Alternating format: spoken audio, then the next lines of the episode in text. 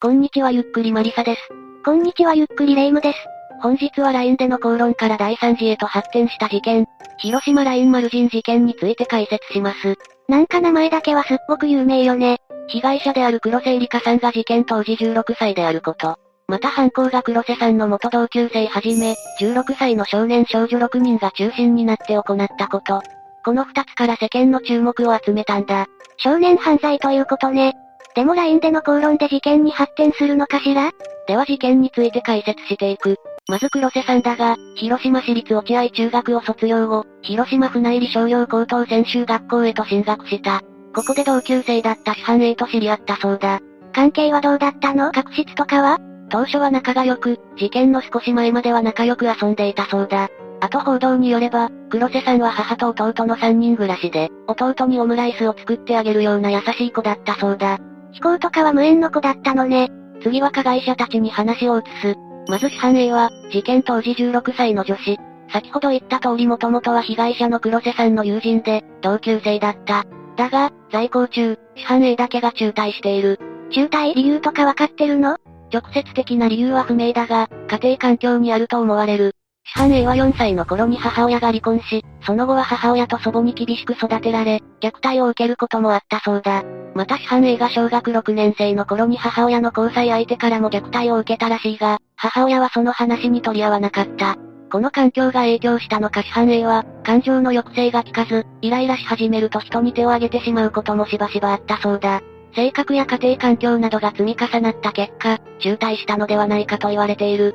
複雑な家庭環境だったのね。師範 A は中退後、インターネットで彼氏の B と知り合う。また友人となる女子の C とその彼氏の D、D の仕事仲間の瀬戸太平の計4人と、賃貸住宅を借りて共同生活を送っていたそうだ。師範 A はこの集まりをファミリーと称していた。ファ、ファミリー？なんか想像つかないけど、どういう関係なのよ？もしかして成人済みの瀬戸が良いように未成年を操ってたとか？瀬戸の地位はグループ内では低かったようだ。瀬戸タクシーなどと揶揄されて、完全に足代わりに使われていたらしい。また賃貸住宅については、C が親から育児放棄を受けたと主張して生活保護受給。その金を受け取りながら、年齢を偽って水商売系の仕事をし、生計を立てていたそうだ。年齢偽装とか黒い部分はあるけど、本当に自活はしてたのね。D なども無免許の運転手とか、法的には完全にアウトな働き方だったようだがな。うんねえ、最初に未成年6人が関わったというけど、今4人しか出てきてないわ。あとの2人は？あと2人の16歳の女子 E、F がいる。この2人に関しては、事件への関与が薄いとされているため割愛する。ただ、興味半分で事件に関わったり、分け前として金銭を得ているので利用されたわけではないと言っておく。また微妙な感じの加害者なのね。このような関係の黒瀬さんと師範 A だが、ことの始まりはライン上での口論だった。2013年6月27日の深夜、師範 A は友人らで作っていた LINE のグループチャットに、黒瀬さんを指して都合がええやつ嫌い。絡まん方がええよと批判的な書き込みをしたんだ。唐突ね。前後に何かあったの？曰く金銭トラブルがあったらしい。だがそれ以上はわからない。映画自活しているなら金銭問題は大きそうね。これに対し、黒瀬さんも LINE で言い返し、激しい口論に発展する。この時、市販 A が丸したる系のと送信し、黒瀬さんがやってみいやと言い返すといった激しいやりとりもあった。一方的にやられたわけじゃなく、この時点では喧嘩だったのね。だがこの口論の最中に、市販 A は黒瀬さんに対して怒りを募らせる。丸そうとは思わなかったが、暴行してやろうと漠然と考え出したそうだ。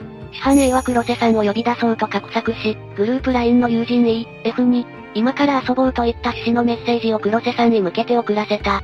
ここで E と F が出てくるのね。この二人は黒瀬さんと面識あったの？黒瀬さんとは面識がなかった。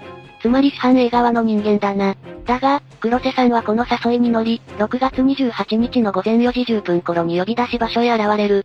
そこには呼び出し役の E、F が瀬戸の用意したワゴン車に乗って待っていた。この時、市販 A と、その彼氏である B、ファミリーの C と D が近くの壁の影に隠れていた。最初から待ち伏せしてた感じか。黒瀬さんを車に乗せることに成功すると、隠れていた他のメンバーが一斉に車へ乗り込み彼女の逃げ道を塞ぐ。そして市販 A はいきなり黒瀬さんの胸ぐらを掴み恫喝。これには黒瀬さんは話せと抵抗している。あかん、火に油じゃん。この状況ではパニックを起こして騒ぐのが普通だ。A たちは、黒瀬さんを車内に監禁した後、瀬戸の運転で車を発進させる。後部座席を倒してそこに黒瀬さんをうつ伏せ状態にすると、すぐに暴行が開始された。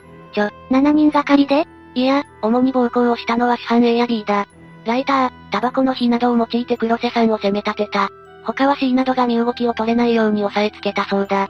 また黒瀬さんが騒ぐのでタオルで口を防ぐなど徹底している。自分が何してるのかわかってるのか。完全に監禁じゃないの。いや、罪状だけで言うと強盗もしている。A たちは車内で黒瀬さんの財布の中を調べ、現金約4万円を確認。バリ持っとるじゃんガソリン代にしようなどと盛り上がったようだ。さらに、キャッシュカードを確認し、犯人らは暗証番号を A と執拗に脅迫した。カツアゲで済まないこと絶対わかってない。黒瀬さんはこれを拒否したが、A が解放をちらつかせ暗証番号を聞き出している。解放してくれたの？いや、番号を聞いた直後に市販 A は許すわけないじゃんと言い放っている。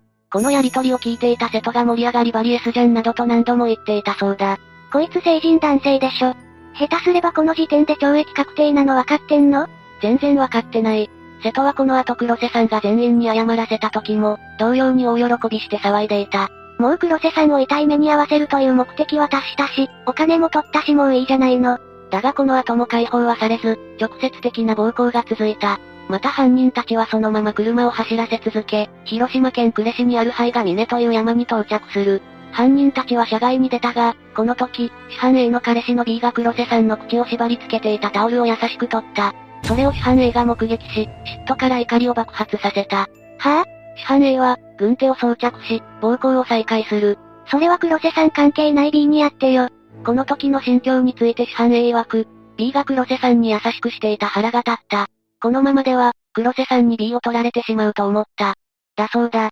マジで言ってんの？暴行犯の一味と付き合うとかありえないわよ。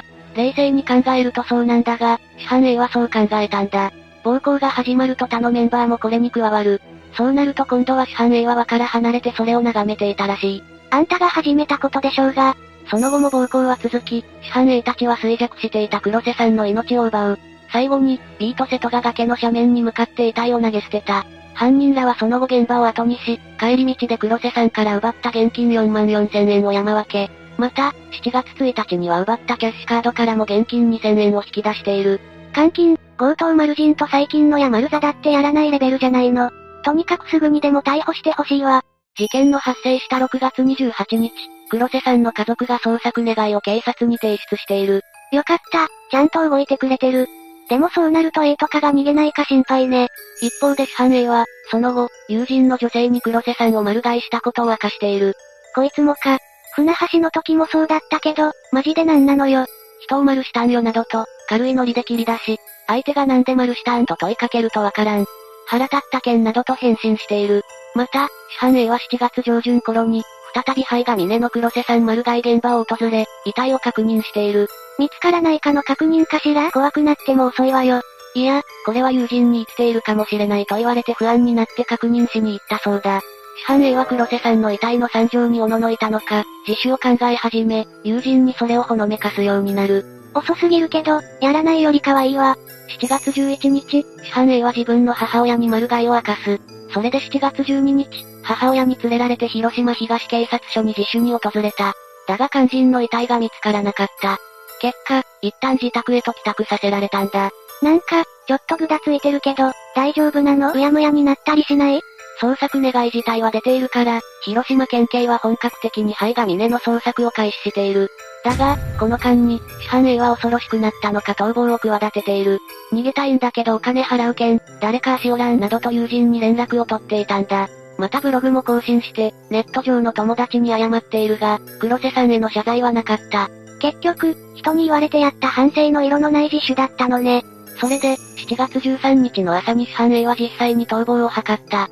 だが、母親の通報によって駆けつけた警察官に捕まって連行された。最初の勇気は完全に無駄になってしまったわね。反省してたも言えないわよ。当日の17時20分頃、灰が峰で黒瀬さんの遺体が発見される。これで7月14日の未明に市販 A は丸体域容疑で逮捕されたんだ。また、逮捕当初は市販 A は一人でやったと供述していた。共犯者をかばっていたのね。でも証拠があれだけあったらすぐにわかるんじゃないの？ああ、市販 A の LINE 履歴などから、すぐに共犯者が割り出された。結果、他の6人も7月17日に丸体域容疑で逮捕されている。市販 A の裁判において、当初は未成年であることが考慮され保護処分が妥当とされていた。ちょっとそれは、無理じゃないの？裁判官も社会的に許容できるレベルを超えた事案と考えていた。それで、10月17日に、瀬戸と市販 A と丸買いに深く関わった B、D の3人を逆送致することを決定したんだ。つまり女子 C、E、F は刑事罰なしということね。それで未成年3人と瀬戸の判決はどうだったの？強盗丸人でしょ？裁判の結果、第一審で市販 A 懲役13年の判決、B に懲役10年の判決、D は再度中等少年院送致することを決定された。また犯行グループの中で唯一成人だった瀬戸は、懲役14年の実刑判決が下された。その他の C、E、F の3人については、中等少年院への送致が決定したんだ。内容だけなら無期懲役が下ってもおかしくないひどい事件だけど、公正の可能性を期待したのね。この判決に対し A、B と瀬戸の控訴を行っているが、結局控訴が棄却され刑が確定している。以上が事件の解説だ。偏見かもしれないけど、少年犯罪って集団だと加熱しやすい気がするわ。実際にその傾向がある。成人後は単独犯が多いが、少年犯罪だと共犯が多くなる。集団心理でブレーキが効かなくなるらしい。他の人がやってるから舐められてたまるか、というやつか。やるせないわね。いい方向に働くこともあるが、今回みたいに第三次に発展することもある。本当に嫌な問題ね。最後になりますが、被害に遭われた方に哀悼の意を表します。最後までご視聴ありがとうございました。